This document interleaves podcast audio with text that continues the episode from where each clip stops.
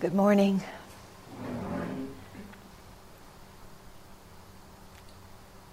It's nice to have Kushu here from Texas, Selena here from Syracuse, and Shigetsu here from Marcellus. Is that where you now live? Elbridge. Elbridge. Wonderful to have all of you here, and Gyoshin back from Daibosatsu Zendo and back from New York City, Kigetsu. Starting to feel like a barker at a state fair. we just chanted the song of Zazen as the truth eternally reveals itself.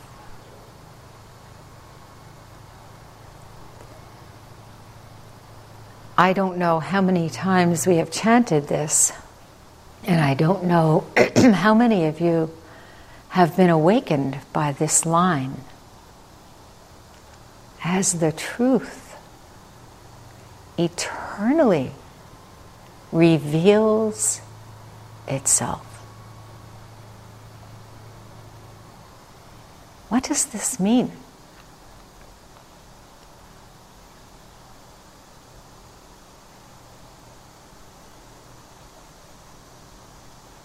Well, take a stab at it. What is it? Every moment contains the truth. Therefore, it is as it is. Therefore, this very place, right? cannot be otherwise. This very place is the lotus land of purity. Does that mean this zendo? Only this zendo? Where else? Hmm? Everywhere. Any exceptions? Every, every place has its own truth. Hmm? Every place has its own truth. This is so, but what this line is saying is that it isn't just its own truth, right? It isn't just that specific manifestation, separate from all other places' own truths. This very place is the lotus land of purity. This very body means what?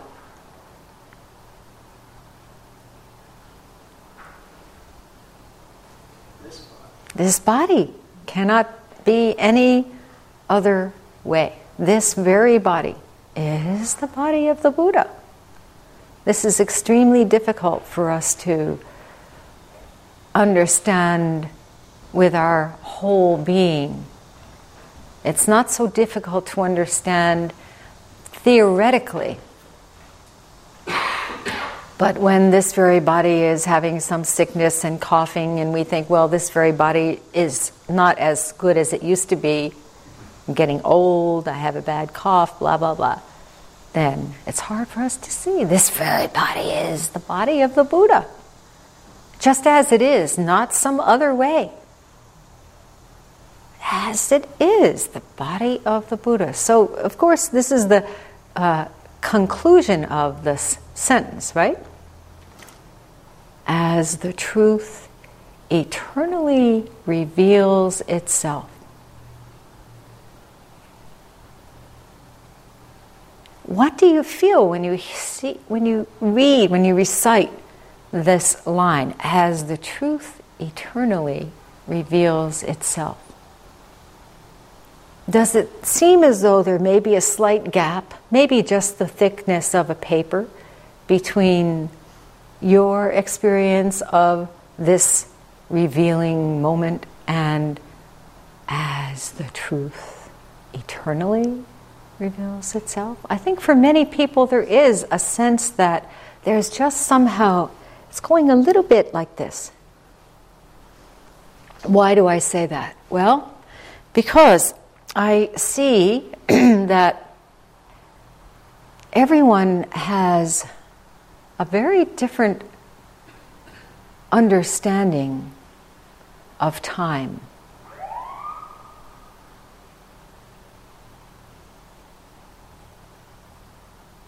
When we listen to the Han or we hear a siren, what is it telling us?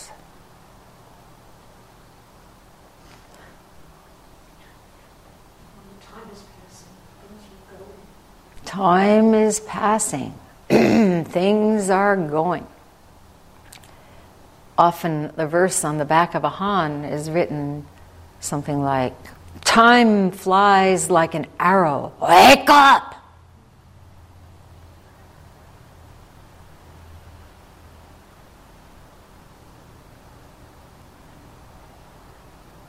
Or, as I said at the end of session in my closing remarks, hearing the sirens outside.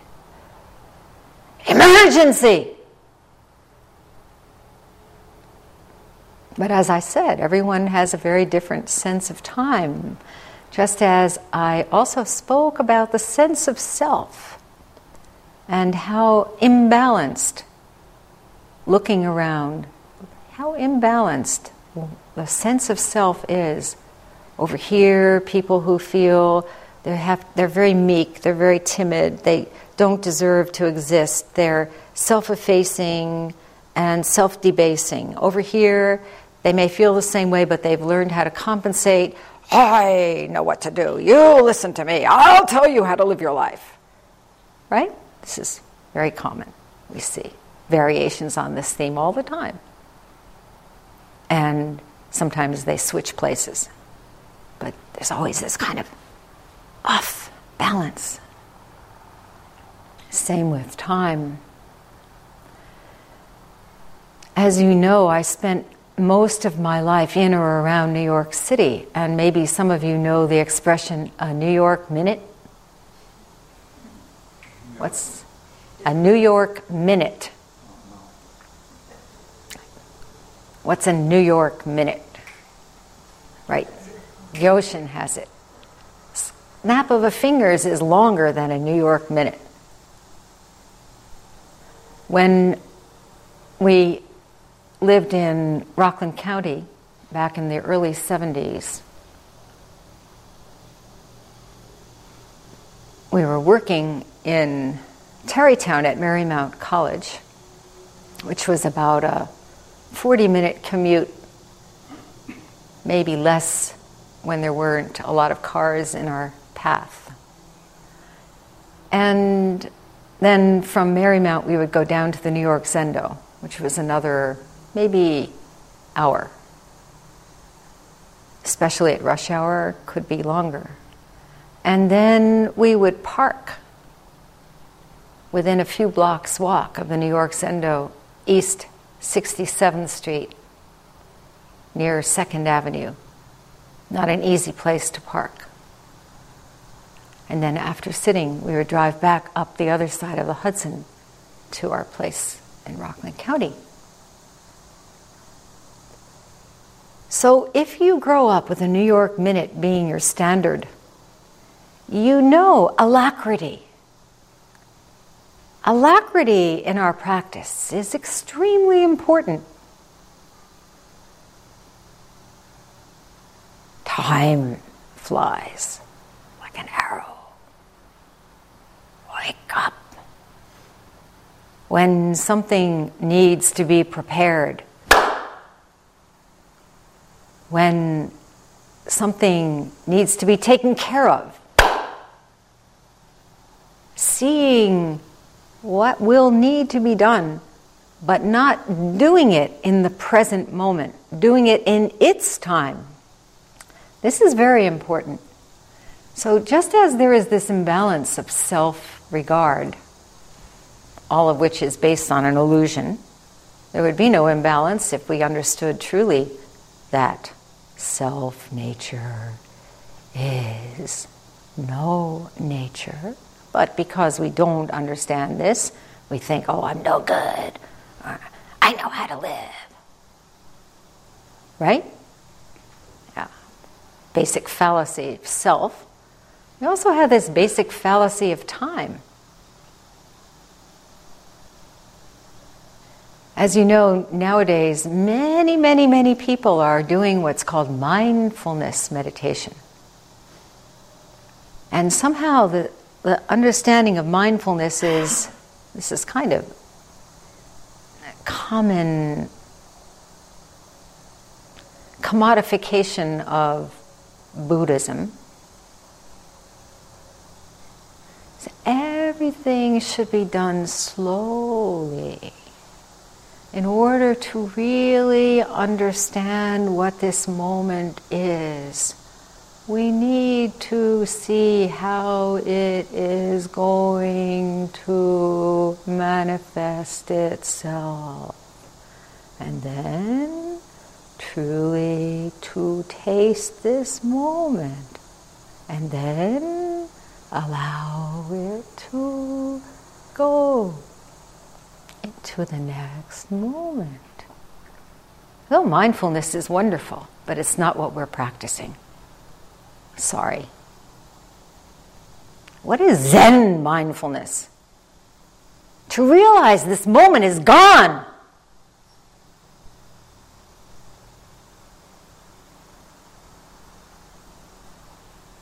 All the time, people are either just behind or just in front of the moment because of this fallacy of the understanding of time, the separation, thinking, oh, time, right, what time is it?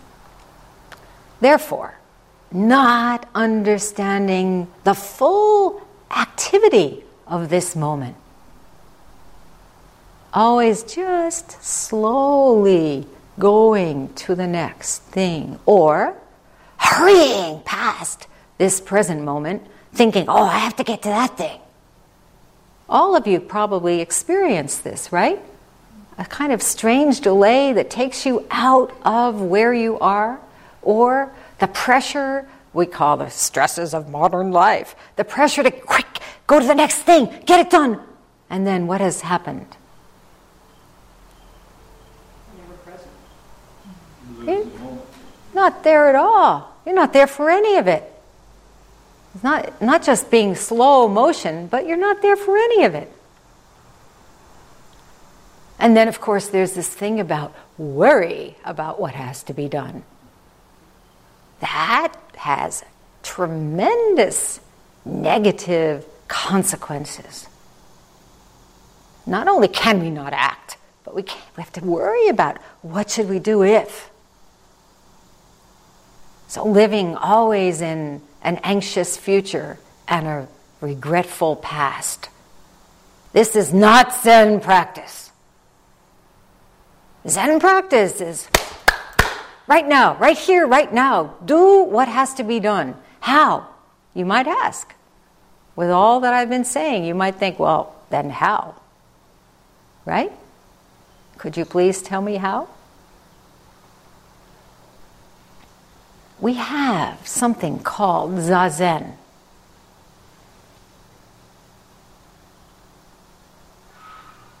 What do we do during zazen?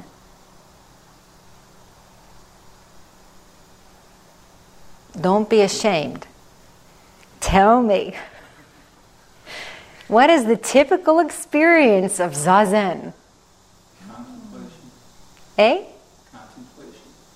Typical experience of zazen is contemplation, that's great. For other people, it may not be so wonderful, though. What's a more typical? Blah, blah, blah, blah, blah. Mm. And what is the blah, blah, blah all about? Me, me, me, me, me, and what else?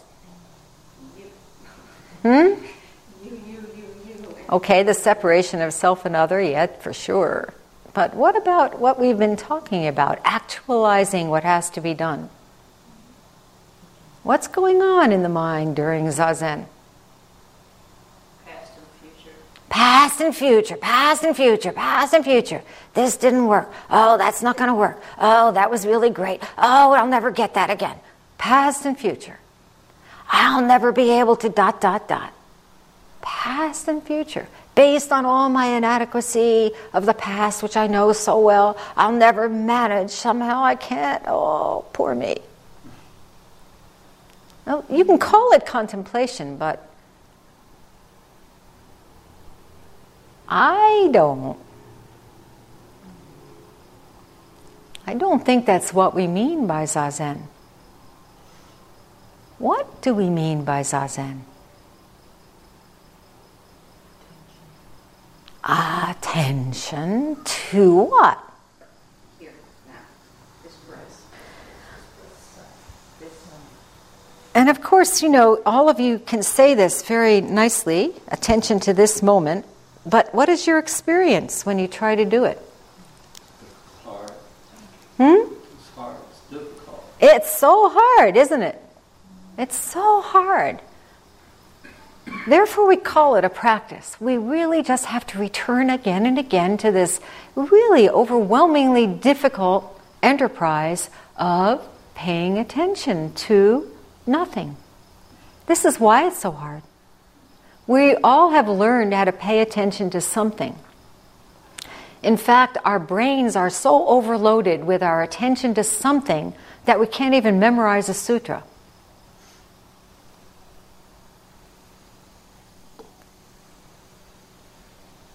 Right?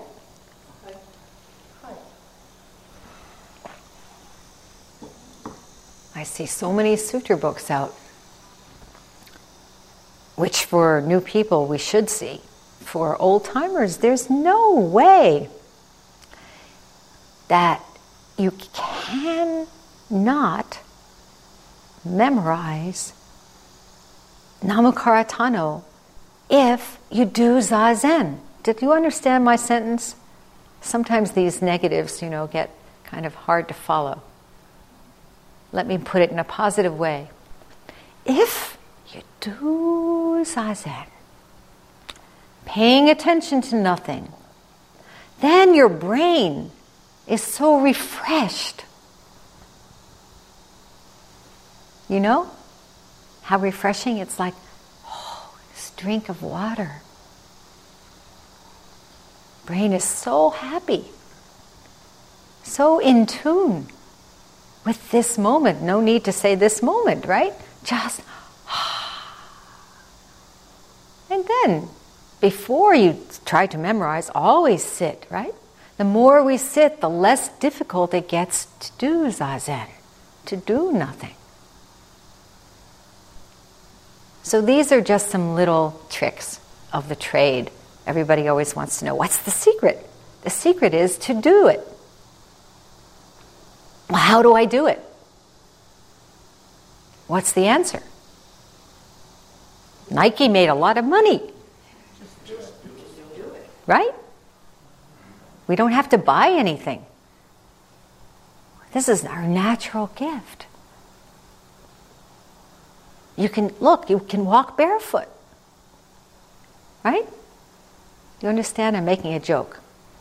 You don't need to buy the thing with this little, you know, Nike logo on it. You already have it.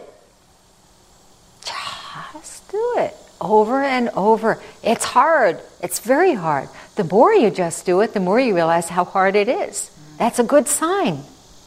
That means you're actually starting to do it.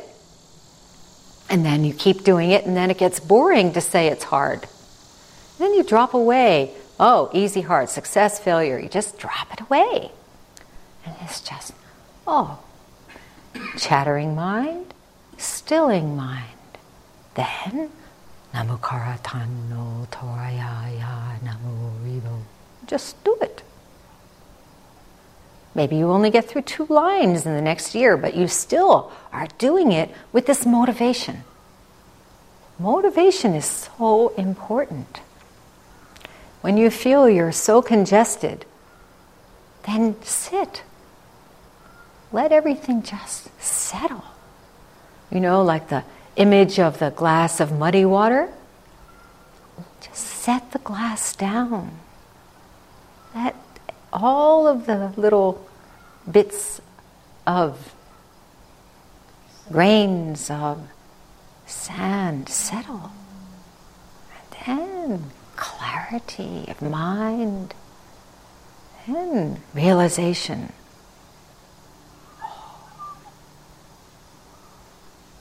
Revealing itself, nothing to grab for, just revealing itself.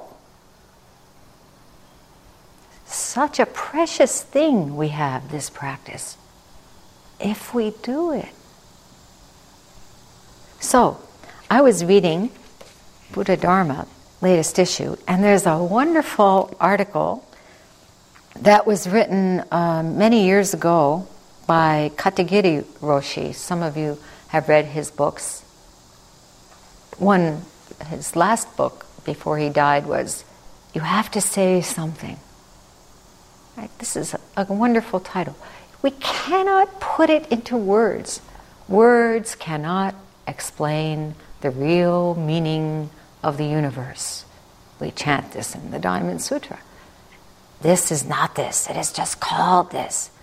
Words always get in the way, and yet we have to say something. We have to communicate something.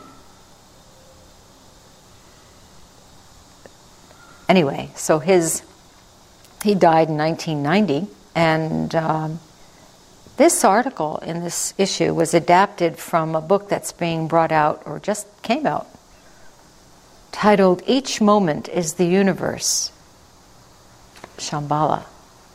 And in it, he speaks about one of my all favorite, all time favorite passages by Dogen, chapters in Shobogenzo, Uji which translates to being time. This being time we actually can taste when we are sitting for some length of time. See, words are interesting, aren't they? Mm-hmm. Length of time is not being time, but we can experience being time when we are just being time. Or another way of putting it, because words are so interesting, is time out of time. And of course, we are all running out of time. So you see how these words kind of do this interesting um, circular puzzle. Just as you think you get a word, its meaning shifts. And just as you think you can grasp that meaning, there's another way of seeing it. This is what's so wonderful about words as expressions of that which cannot be quantified or commodified. If we understand this, then words are fine. But if also, if we understand this, then words are eternally slippery. Nothing can be grasped, indeed, just as we understand time past can't be grasped, time present can't be grasped, time future can't be grasped. But I did want to read to you from this article. Yeah. He's quoting or referring to a section of the Shobogenzo first called Merits of the Monastic's Life.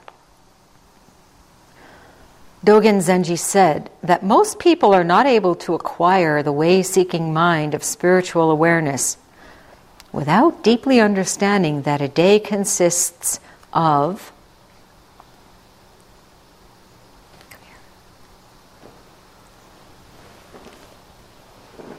I can ask him because he's an engineer to read this number. Six billion four hundred million ninety nine thousand one hundred and eighty moments. Thank you.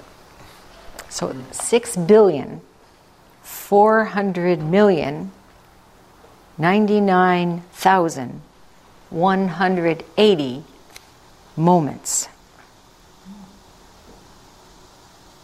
in a day. This is a wonderful number. I don't know where Dogen found this number, but saying that there are 6,400,099,180 moments in a day is not talking about a mysterious idea, it is talking about something real. A moment is called kshana in Sanskrit. Sometimes we say that one finger snap, Gyoshin, has 60 moments. So one finger snap equals 60 kshana.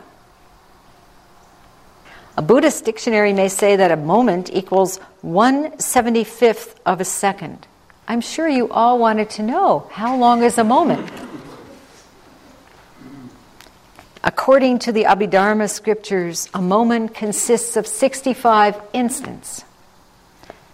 The actual numbers are not so important, but we should have a sense of how quickly time goes. Like an arrow. Transiency is the naked nature of time. We all know this, right? How quickly a moment goes. Right as we're sitting here, what's happening? The moment of our death is approaching, beckoning. To put it that way gives it more of a sense of, oh yeah, yeah, it's urgent, alacrity, good thing. Yeah, I want to use this moment. Not, oh well, I didn't get anything accomplished. Oh well, there'll be another day. Can't take that attitude. This is it. But getting back to this.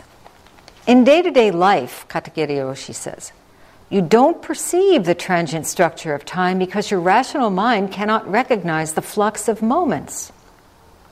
The true tempo of time is too quick for your mind to keep up with, so you sense a gap between you and time. Then, because of that gap, remember we talked about the gap a little while ago? Mm-hmm. A eh, tiny thin gap, maybe, maybe bigger. You feel that your life is completely separate from the rest of the universe. This is really what we mean by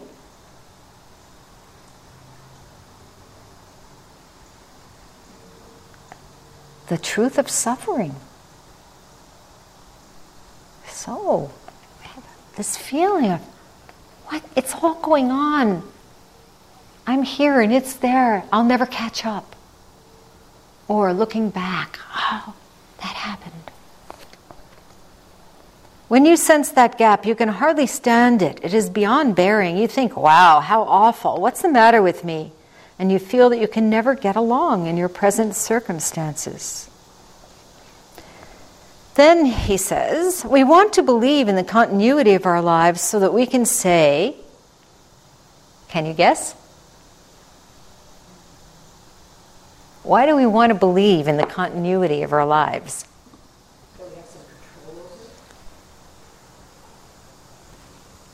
Close.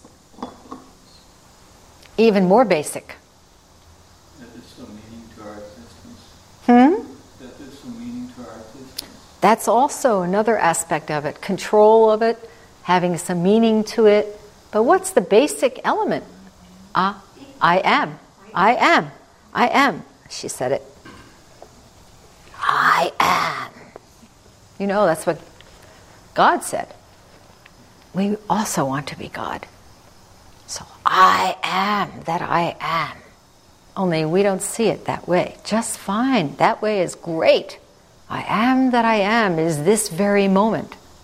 We say, I am in order to get this or get that or do this or do that. It's always as I said, thrusting forward or looking backward. Imagine if we could say, I am that I am, perfectly revealing, manifesting in this very place, this very body. This is why we sit. I am that I am. So, anyway, Katagiri said, we want to believe in the con- continuity of our lives so that we can say, Yes, I exist. So instead of looking directly at time itself, we try to escape the cruel fact that impermanence constantly cuts off our lives. Unconsciously, our minds decorate time with many ornaments in order to make our lives more secure and meaningful. This is interesting, right? We want control and we want meaning, two of you said. And these are ornaments. I am that I am. Just one with. No need for any additional ornament. What else does he say that I wanted to read to you? he says, I don't want to reject ornaments. There's nothing wrong with science, culture, and religion. Ornaments are important. But if you take those concepts and ideas away about meaningful, about control of your life, what's left? What's left? Just the transient stream of time, just revealing itself right here, now.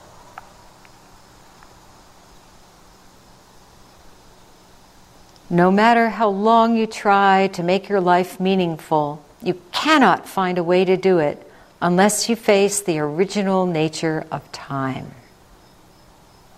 So before you use ornaments, make those ornaments more meaningful by seeing deeply into human life based on time. Be present from moment to moment, right in the middle of the stream of time. This is really the secret to our practice. Just as you said, to pay attention, to be present moment to moment in the stream as it is now, revealing and changing. Instead of saying, I'll take this part, but I don't want that part. Instead of saying, okay, this is my time. Can't, right? Can't do it. That's where we get into trouble. To really allow, as I often say, time to unfold. We are the unfolding of this moment. There is no gap. Right here, right now, what you are feeling is the unfolding of this moment, whether you like it or not. This is another area we always confuse. We think, well, if I were able to be in true, real time as it unfolds, it would feel good. So, because I feel bad now, it must be that I'm not in the moment. And you're right. You're absolutely right. But instead of pushing what you don't like away, this is the part that's easily forgotten. Invite the part that you don't like to be as it is. As it is. Hmm? So hard. To do. We're so, you know, the grain, I have to work against the grain here. It's so hard to do because all our lives we're taught push away what you don't want, grab hold and hold what you do want. So, of course, it's hard. We are doing reverse brainwashing all the time in our practice. That's so important to realize. This is why strong motivation is essential. We must have this vow. We can't just say, oh, I made a mistake. They'll have to deal with it. We have to truly say, all the evil karma ever committed by me since of old, right now, right? In this moment, born of my body, mouth, and thought. This body, mouth, and thought. Whatever is happening in this moment that we are separated from is creating evil karma because we are separating from it. We are creating evil karma. If you have this clearly in your mind, you won't be so likely to toss off what you've done or to try to hide it. That is indeed creating a difficulty. This is why in Buddhist practice, particularly in monastic practice, confession is so important. To confess and purify it all, to acknowledge one's mistake as soon as one realizes, oh, I've made a mistake, I've inconvenienced someone. Immediately, I'm so sorry. And we, again, this goes against the grain. We want to cover it up, pretend it didn't happen. Oh, it's somebody else's fault. They didn't tell me I was supposed to do this. Right? Immediately, the mind goes into overdrive. Well, if they had told me, I would have had it prepared. Always we're doing this. Everybody without exception, we're doing this. This is what we call human nature and excuse ourselves for. But if we want to do Zen practice, no excuses, all right?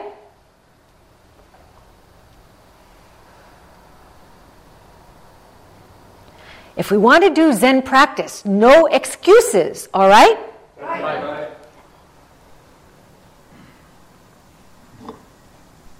Why, if you continue, I'm trying to make your lives happy and whole by saying these things. I'm not scolding. I'm not saying, oh, you're no good. That would just be, you know, saying what you're saying. I'm not saying that. I'm saying here is an opportunity for you to free yourselves, all of us, to free ourselves. When something we don't like happens, we can say, oh, invite, invite, please, this is part of this moment. This is, please come in. Do come in.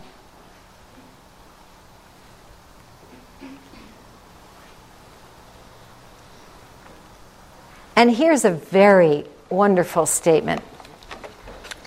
Again, this has to do with freeing ourselves from the constraints of our own ignorance. That's what I'm talking about, right? Constraints of our own ignorance about the real nature of being time, of being time, of being time. He says, It is very important to see your life not only from the narrow view of your egoistic telescope. You know? This is what I see. This is what I see. This is what I see. This is what I see. And the way I see it is the only way it is. Right? That's the narrow telescope view. Hi, please join us. It is very important to see your life not only from the narrow view of your egoistic telescope. This is something you could memorize. It's easier than Namakarata Everybody, what did I say?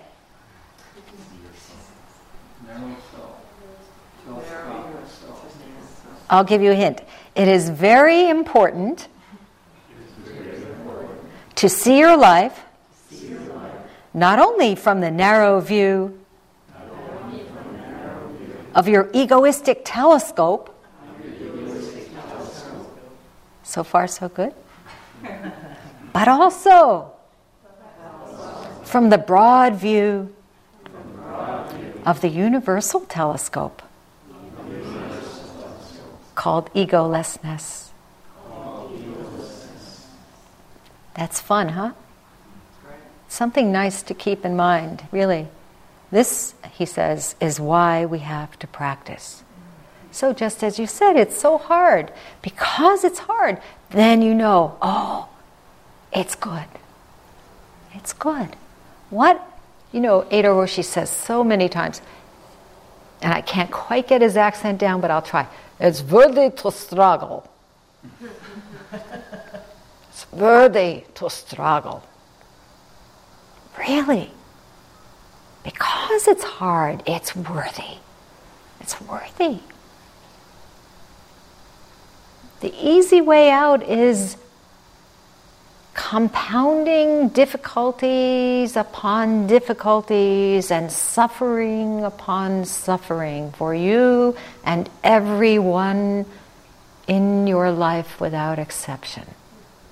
If you really take this to heart, then it becomes so easy to do what is so quote unquote hard. Right? why are we here? If we have a bodhisattva vow, then to do what is hard is undertaken gladly. If we don't have a bodhisattva vow, then everything is a pain in the neck, a pain in the butt, a pain in the knee. Yeah?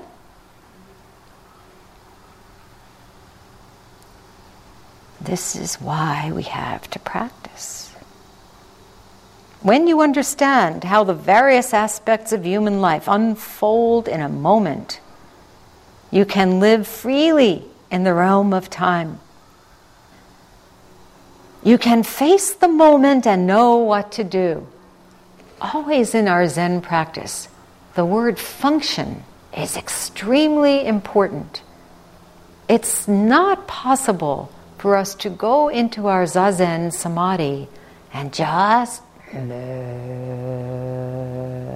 and block out everything from that point forward. The point is we go into this single one pointed concentration so that when the call comes from around us in the world, whatever, in our family, in our business, and whatever it is, we respond immediately.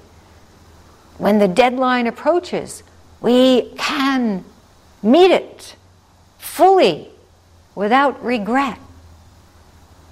Functioning is the essence manifesting in this phenomenal world. Without seeing the oneness of noumenon, noumenal world and phenomenal world, or absolute relativity, however you want to do it, without seeing the oneness, you become a cripple. I mean, mentally and physically, unable to act when action is called for. You can face the moment and know what to do. Then you can create your life, and your life really works. Isn't this something we all want? We, this is zazen in everyday life. To create our lives, and our lives really work. To be creative. What is this moment asking of us? Full creative awareness. Not doing it by rote. Not reading the script and, oh yeah, here it says I'm supposed to do well. Why didn't they tell me? How come this is wrong? Because this moment is asking something else. There's no script.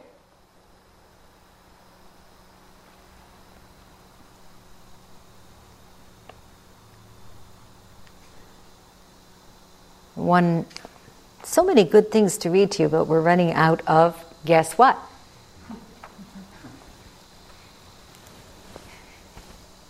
the clock. But there are several things I have to read to you. If you see the intersection of time and space, this one as it reveals itself. The intersection of time and space. We might also call it what? Hmm? Present Very frequently we use this expression right here, right now. Right? In the here and now, intersection of time and space. Right here, right now, nowhere else. Cannot be anywhere else. Cannot be otherwise. As it is. That's intersection of time and space. You complete, experience complete freedom of being.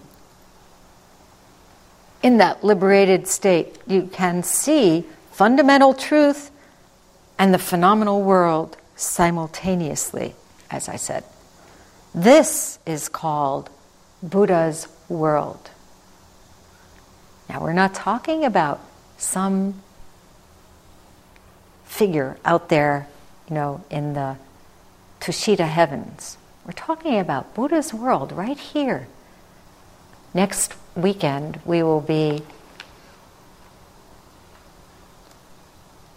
in Buddha's world known as Obon, the day of inviting our deceased family and friends to come here, to offer our chanting, our gratitude, food, beautiful ornaments. And this is fundamental truth and phenomenal world simultaneously. To realize Buddha's world is right here. To understand that the esoteric and the exoteric are not two. We chant for Obon esoteric Dharani special segaki, Dai segaki, great segaki, great offering to the deceased. And those of you who were here for summer session when we did each evening this segaki chanting, perhaps you felt something. This intersection of space and time.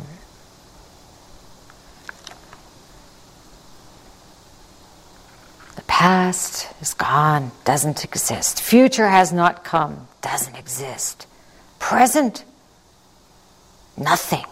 In a moment it is gone. So present is nothing. And that nothingness, he says, is very important. Nothingness means total functioning, just functioning energy.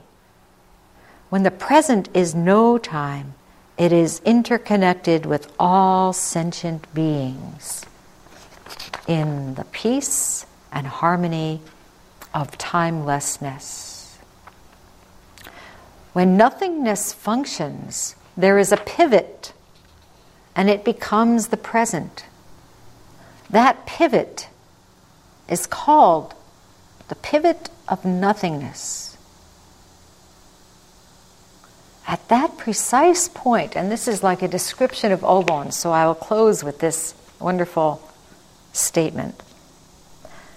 At that precise point, the intersection of time and space, which is called right here, right now, all sentient beings come together into the moment, and a vast world comes up past, present, future, earth trees, planets, moons, and suns.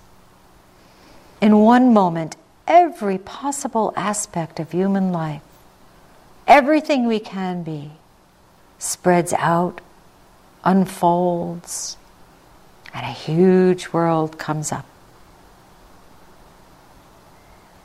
That is called interdependent co origination. Life is always at the pivot of nothingness. It is always right here, right now.